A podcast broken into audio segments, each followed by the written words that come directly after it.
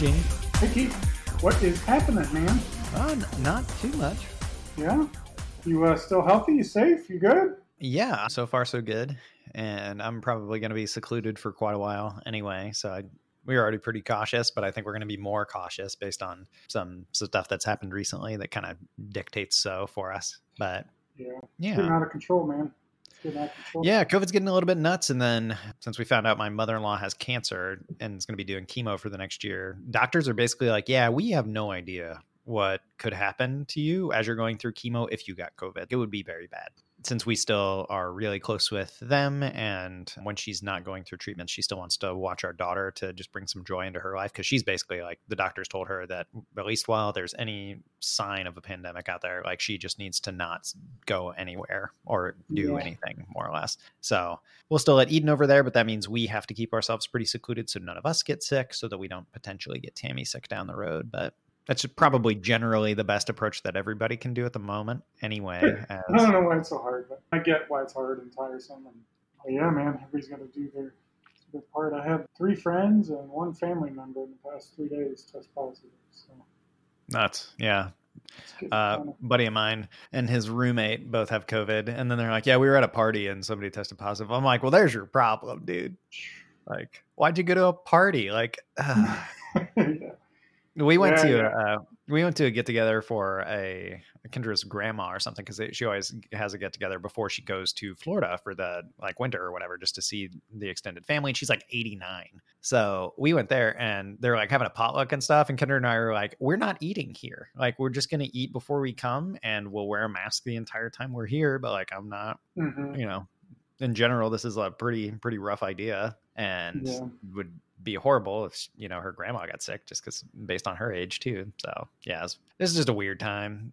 We pretty much already canceled our uh, family get-togethers for like Thanksgiving and Christmas. Like we've just resigned the fact that like those aren't going to happen. Yeah, that's good. I'm, uh, I'm afraid to have that conversation, but Yeah. yeah, we need it needs to happen. So we were supposed to go to uh, Arizona for Christmas this year, first time leaving for Christmas, but uh, we're not doing that anymore. Yeah. Yeah. Well, how are uh, programming things going, or business things, or whatever? Uh, Business how are they things going for you? They're, they're okay. They're, they're pretty good. So, uh, still working on the process architecture on Juvet. I'm literally almost done, and about an hour before this, I got much farther. So, I had one Nice. Little tiny thing I thought I had. I thought it was little, little and tiny left to go, and that was when you boot up Juvet, it starts a uh, cowboy process to take in requests from the interwebs. hmm Uh, so this will work uh, for things like your events endpoints or your action endpoints or the menu endpoints in Slack, and all that can be configured so that you can say, hey, when you create your app on Slack, you say, hey, for all events, send it to this URL.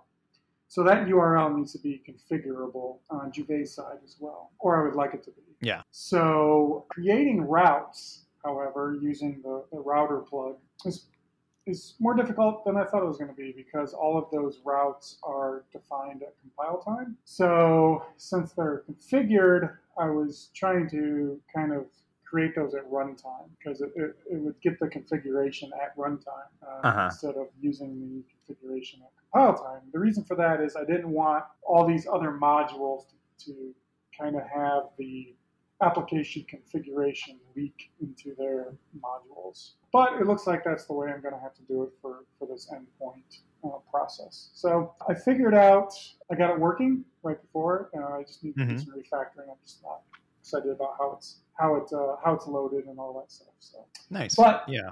yeah, after today, I should I should be done with that the process architecture, which will allow me to kind of start the base of tet, the new Tatsu, so that Tatsu can consume events and actions and things like that and respond to those. So that's my next plan. As soon as uh, this process architecture is complete, I'm going to start a new Tatsu project. Awesome. Yeah, so I'm excited for that. Uh, one other thing I did is I created a, an email. I haven't sent it out yet to customers, but I, I sent, I'm going to send an email out to all the uh, Tatsu active customers. It's pretty exciting because it's going to do three things. One, I'm going to start collecting money at Tatsu again starting on December 1st. Back back in March, I Oh yeah, I forgot that you made this free for businesses. made- I made it free because I wanted it to be one less thing that companies had to worry about during the pandemic. Mhm. Little did I know that the world's most powerful, uh, rich country in the world would do such a poor job of handling this virus. So I've I've kind of burnt through almost all the savings that Tatsu has. Oh yeah, I didn't even think about that. The yeah, the cost to the yeah. for that would be pretty about- staggering. Yeah, it costs about 400 bucks a month. So, yeah, that's uh, so that's why I'm going to start collecting again because who knows when this is going to end. hmm So it's going to start collecting fees on that. I'm also releasing uh, a feature that I had in beta for the past year, which is kind of a new a new way that Tatsu asks questions. Uh, right now, I'm, I'm calling the current engine that Tatsu runs on kind of the synchronous round robin engine where hmm uh, in the room that you set Tatsu up in, it will go and inside that channel just kind of goes through each participant and asks them stand-up questions. Well, this this new engine I built like last year basically does this asynchronous workflow where it DMs everybody that's participating in the stand-up their questions, and then they can all answer on their own time. And when they answer, all the questions or all the answers get filtered back into the channel that you have Tatsu set up and it's pretty rock solid. It's it's been working. I just never released it. I have about 15 teams using it, but never kind of fully released it. Oh, gotcha.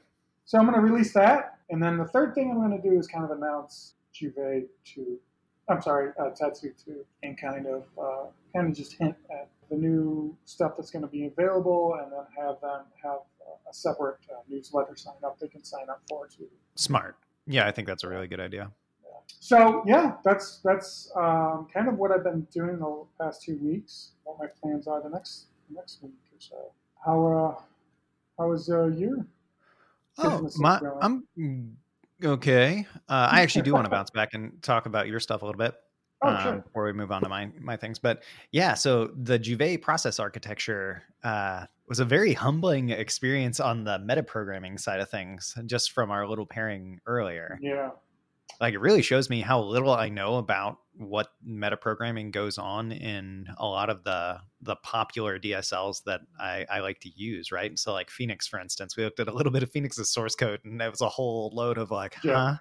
yeah What? Exactly. going on here? like, how what is going on here? Yeah, I'm, I was the same way. I was like, I thought I knew the metaprogramming stuff pretty well, but there's a lot of like details in the implementation. Well, yeah, and a big, a big portion of it I think that throws me off is like I could metaprogram all day in Ruby, right? Mhm, mhm, That's because you only ever work with runtime stuff, exactly. and it's not a big It's deal. Yeah.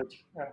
yeah. Yeah. Uh, but yeah, this was a big difference just with the macros and the concept of certain things happening at compile time versus working in the at at runtime, Runtime. and just the, Mhm. the difference that that makes.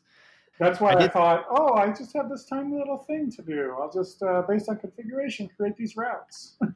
and it's like, oh, yeah big difference and i think a part of that the misconception there is the fact that elixir looks so much like ruby right it can almost Mhm. give you a little bit of false confidence in how it's going to work to do certain things Mhm. there's a little bit of that syntax can pull the wool over your eyes for a second and make you think that oh i've been doing this forever it looks exactly the same Yeah, it's got me kind of scared about the router portion of Juvet's MVC framework. So I built a router in the in kind of the Ruby world, and as far as like how requests are handled from Slack, um, Mhm. and they're routed through this router that I built, and it's pretty easy actually to build, and uh, using basically instance_eval and Ruby.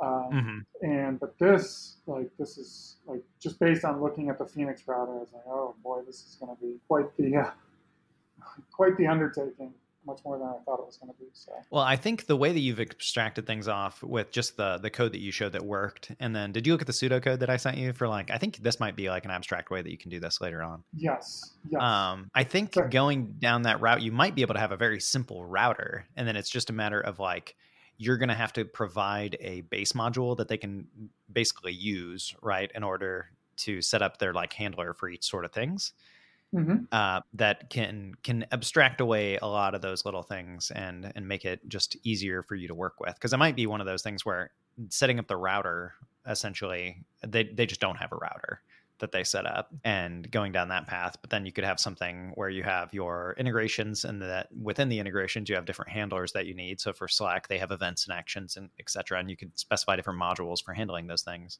and you would just Yeah. uh, yeah yeah, but the uh, the the router that I'm speaking about is kind of uh, a level above kind of the endpoint router that we have.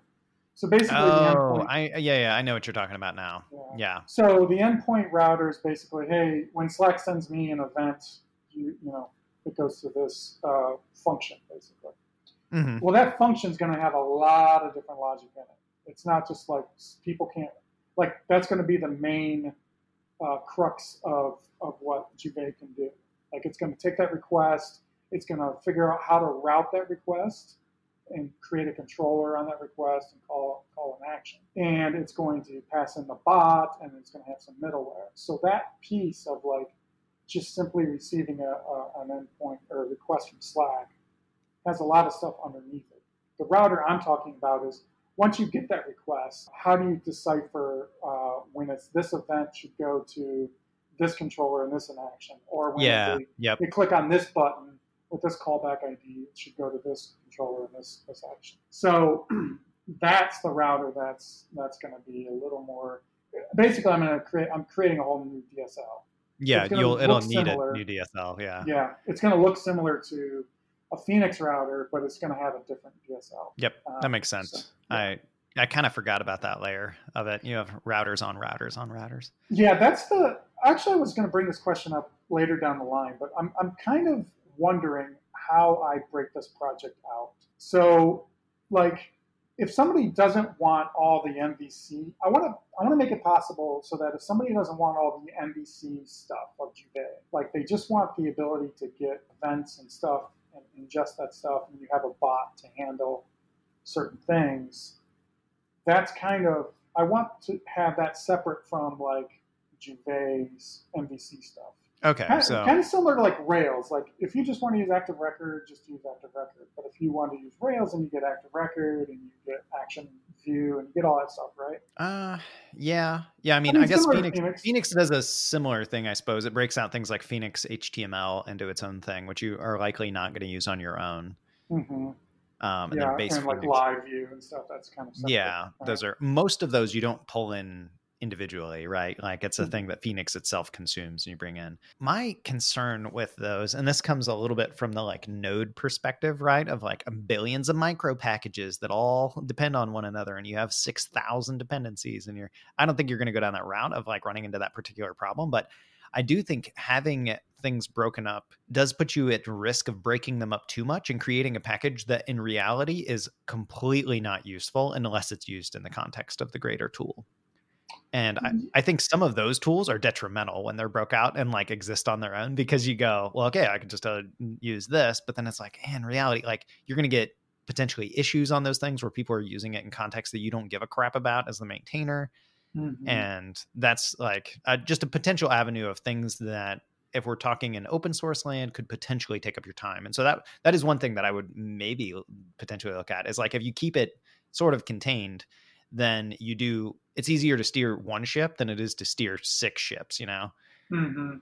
so that's that's like a potential concern that it might not even be real but it's an idea that i have in my head of like if you have too many of these things broken up then you can run into problems but if you just want, want to basically have like the endpoint router be separate from the mvc stuff like does juvet really exist outside of the mvc stuff though I think it can. I think I think basically the, the base of Juvet is the framework to receive events, and then you can just handle these events in your bot. And you you know you're just going to get the raw request, and you can do whatever you want with it. My idea Oh, okay. around splitting those out, like maybe somebody else wants to write the Sinatra version of you know Juvet, and so they may want to use that part. And that, Okay, that'll all gotcha work. Yeah i think i think that would actually make sense because you, we've talked about this before where you're like juvet can be the front end for any different bot that's behind the scenes it's Mhm. So at that point, I would also like that's like Juvet proxy, right? Would be the package name of it because that's all it is. It's literally an Mm. event proxy.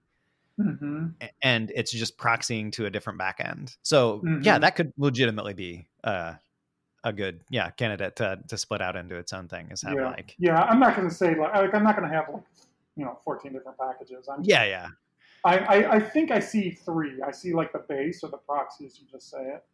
I see the API wrapper. I'm not I'm not sure if I'm going to write my own API wrapper or use one of the existing ones. Not quite sure because I don't really know the existing ones too well. Um, and then the third one would be kind of the MVC framework. Of course, if you you know install Juvet, you would get all that stuff. But you may just want to install Juvet proxy or whatever, right? yeah. I think So- Juvet proxy being separate is like completely makes sense based on the goals that you've laid out for the project. So yeah, that that does make sense to me. And I think it's a it's a good dividing line too. Anyway, Mhm. it's just like yeah, this is my you know this is the event bus almost right. Like this is just just for event handling. It's going to receive requests and divvy those out to other things. Whether that's it makes another request to a different machine, or it you know send delegates off to a different uh, module in Elixirland. That's completely up to you. hmm hmm Yeah. Yeah, I, I think that would make sense. Okay. Cool. Cool. Thanks, man. Uh, yeah, yeah, that's that's good. Okay, I'm glad we talked about that because I was, um, for whatever reason, when I was thinking about the endpoint, I was just gonna like, oh yeah, you're just gonna have these mapped modules, the map to the things. I completely forgot about the like naming specific events and moving Yeah. and going down that route. So yeah, that was just Yeah, just goes to show you how little I work with Slack stuff. Yeah, I should show you the uh, some point. I'll show you the the stuff I build in Ruby, and uh, you'll you'll be able to see kind of the whole picture from there. Yeah, Um, it's also it's also part of a blog post I want to work on, like what Juvet is basically.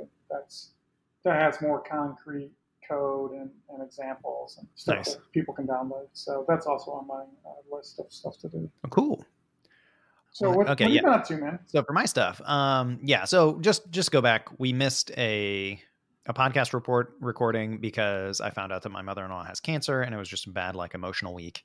hmm And then so we just skipped one, and we're coming back here. But my goal coming into this whole thing is I wanted to release a YouTube video on Coder Journey, and I have not. I have it actually done. I have it recorded. I don't have it Oh, edited nice. and the reason for that is because I don't want to mix work with my stuff. So I don't have a Mac anymore. And so Mm. I'm I do all of this stuff on Windows land now. And this particular video wasn't just like a programming exercise sort of thing. Like I'm not just doing tutorially stuff. It's actually an explainer sort of video where I'm using um, slides and visualizations to explain the Kubernetes architecture, basically like how Kubernetes works.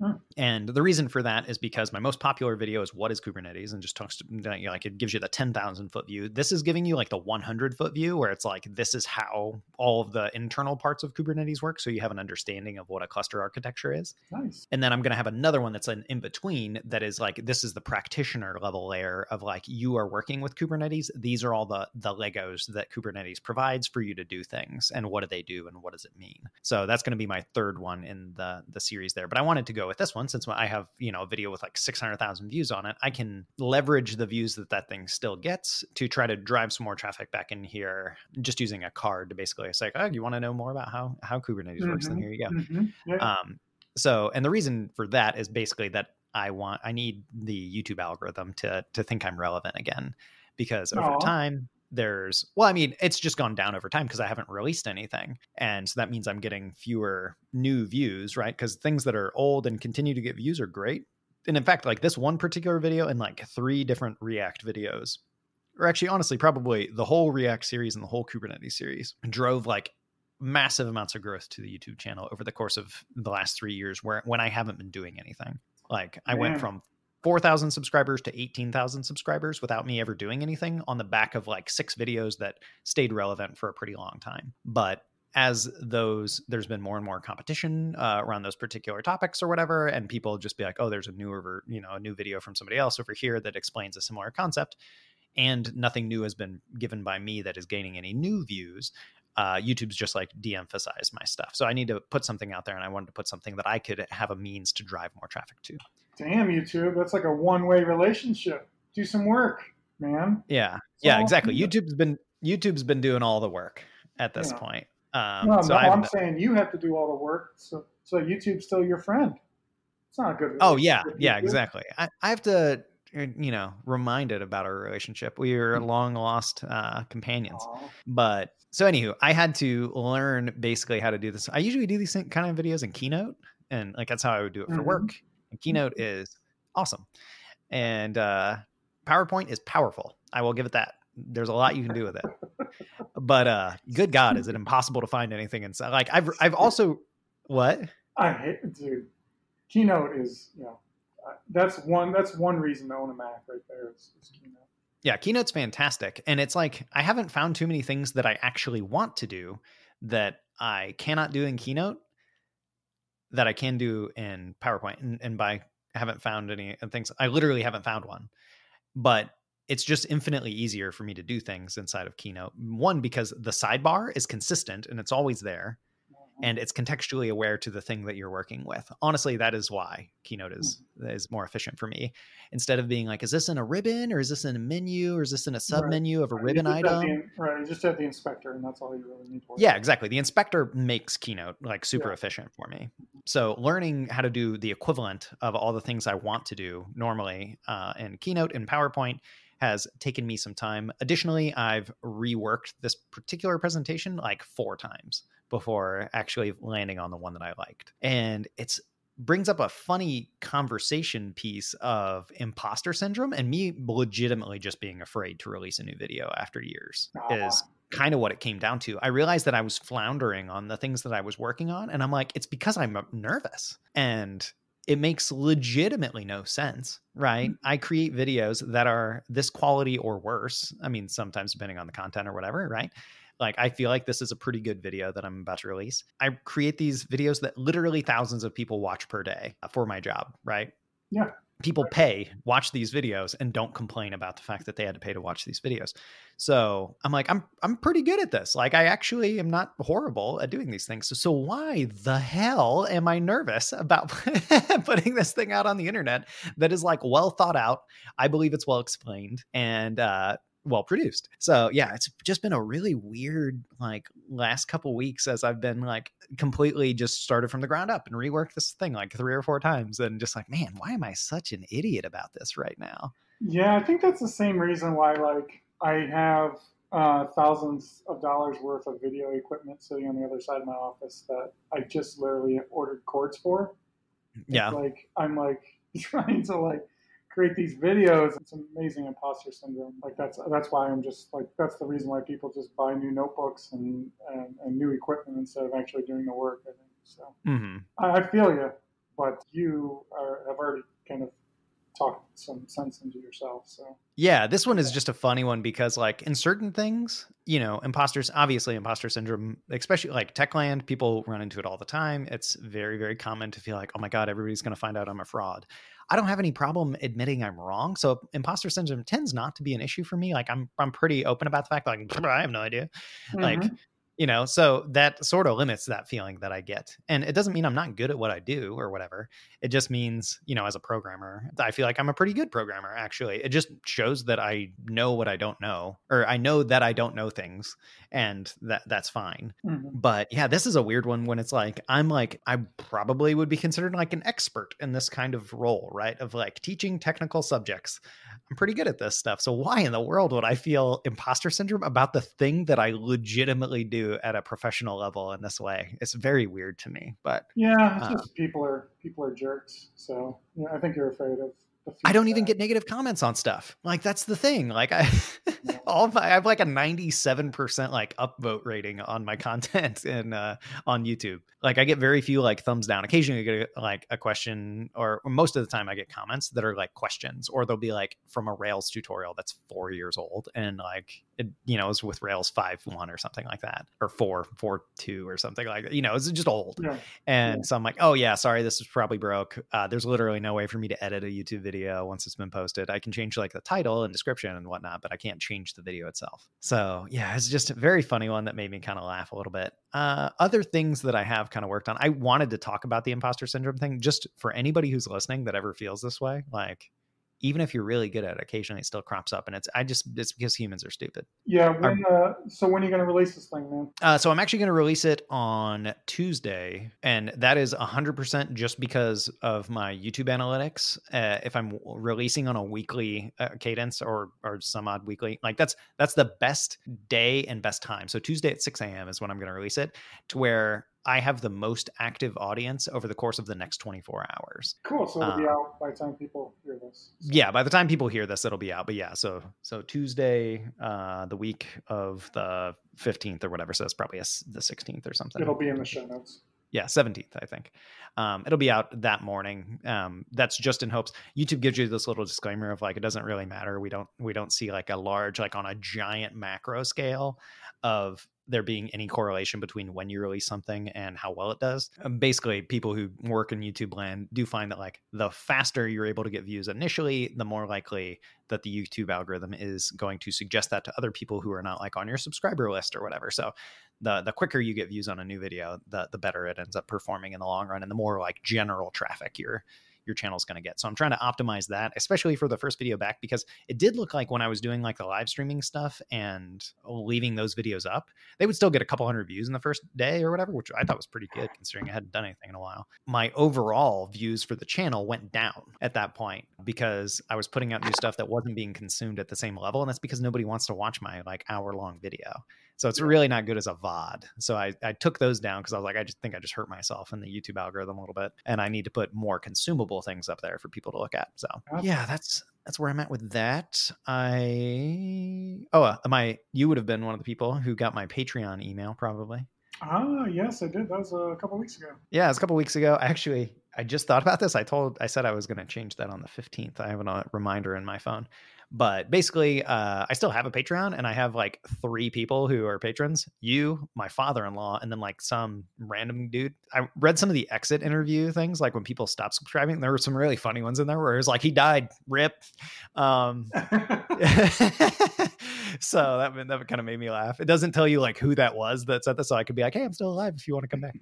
but it just made me laugh to kind of read that. Like, bummer, he just stopped making stuff or whatever. So I'm changing that to be less confusing. So I'm going to change that. I'm still going to have it be there, even though it like basically isn't going to make any money, but I'm going to set it to be monthly. Um, one, because that is just easier for people to understand and budget for. Yeah. Because it's on a per uh, creation thing right now. And the first time I had to send messages to some people who subscribed the first time around because I was like, hey, this Patreon is per release. So that it's like a weekly if I'm keeping up with myself. So I'm like, you just like subscribe for like $20 over the course of the month. You probably don't want to give me 20 bucks. Mm-hmm. And so setting it to monthly is a lot easier for people to digest. So I'm going to change that over. But I wasn't sure if I changed it over, if it was going to immediately bill everybody. So I wanted to give basically uh, this other dude the ability to back out. What I need to rework my perks too, I think. Yeah. Uh, what are you going to charge, you think? Your Patreon? Oh, I mean, Patreon is you. They're like different tiers. It works the same way as yeah. uh, your thing does, but like, yeah, I'll probably change the tiers to just be like one five or whatever, mm. one hmm. five ten, something something rather like that.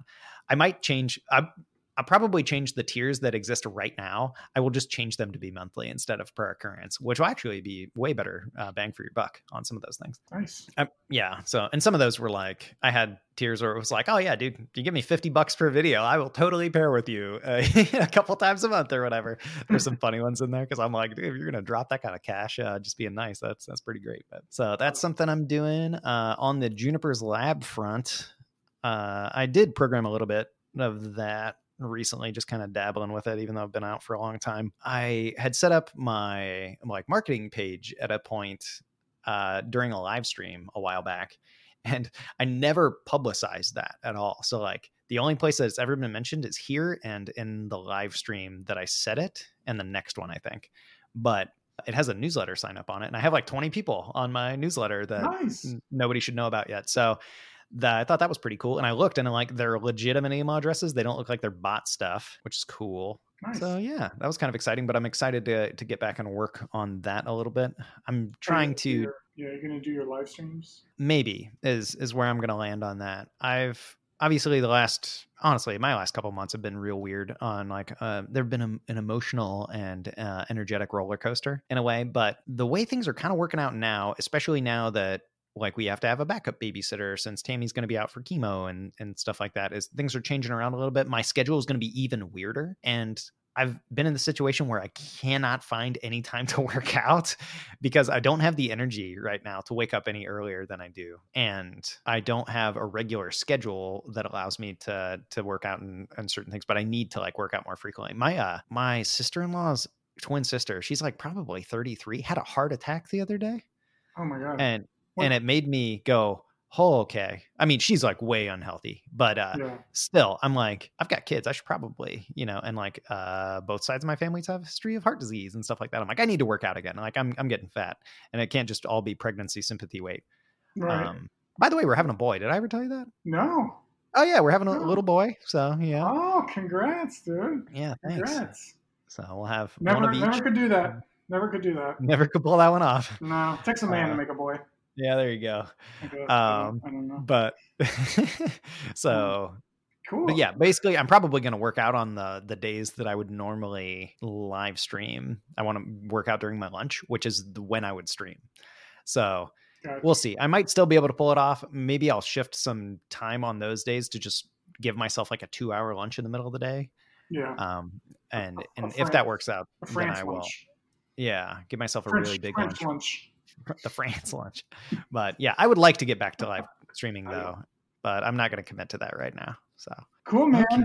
I guess over the next two weeks, it is actually release said YouTube video. Start working on the next one and um and try to do a little bit of progress in Juvet or not Juvet in uh, Juniper's lab. More or less getting myself re-onboarded to the project for the sixth time. I feel like so I know where I was even going before. Cool. Oh, what's your schedule like with like video? Do you like to have one recorded while you're editing one? Like, do you have like a set schedule so you can like release one every week or? Are you talking for Coder Journey or are you talking yeah, for, like Coder- work for stuff? Coder Journey. Coder Journey, I'm not going to commit to being like, I'm a weekly YouTuber or Yeah. whatever, because at that moment right now, like that's just literally, it's taken me three and a half years, it feels like, to, to release a video. So, Literally. um, yeah. So I'm not going to commit to that right now. Normally, I always work on these things one one at a time. I like to okay. Have a content calendar as an idea. So like right now I have a backlog of like what my next video is going to be about. I like to at least be worked ahead by that, but I always focus on one at a time and just getting it through the stages of uh, preparation, production, post production, and release. Gotcha. So yeah, that's my normal approach. If I'm doing things for like work and working on course stuff, then I do I work in batches. So I do the pre-production work or you know the prep work. I do that for like five to six videos at a time Mhm, mhm. and then I'll record all of the videos in rapid succession, like I just one after the other after the other, and then I go into re- put my re- like editing hat on and I video edit for like you know a few hours, and then I just get those things all out uh, at the same time. And that's just Cool. because while you're doing the same kind of work, you have less content context switching. But if I were to do like I'm going to record, edit, go back. Read a different thing, record, edit. Like there, you just lose that time of efficiency in between each of the the types of work that you're doing. So I just try to minimize that as much as I can. Awesome, man. Looking forward to it. Looking forward All to right, the dude. videos. Yeah, I'm I'm excited to see where you end up with the the Juvet stuff now that you've made some some headway on that. Uh, the thought was going to be a small problem, but ended up being like a master class in how complicated metaprogramming can be. Yeah, I'm excited because like this is like the base stuff that needs to be done. So now I can start streaming and thinking of uh, videos to, to produce and things like that. Yeah, now you can start working on userland features, Mm, mhm, which exactly. is much more exciting to talk about. Like right now, you're working on the Yeah. the plumbing. Yeah. Look at all the yeah. processes that start up when Yeah. you start Juvet. Yep. Yeah. So, and that's uh, like while rewarding from being the person who's building it to know you have a so- strong foundation is not as exciting to talk about unless you're talking to somebody who's like has the same understanding of the problem or whatever. Yeah. Cool, man. Well, I will uh, chat with you in a couple weeks. Sounds good. Peace. Peace.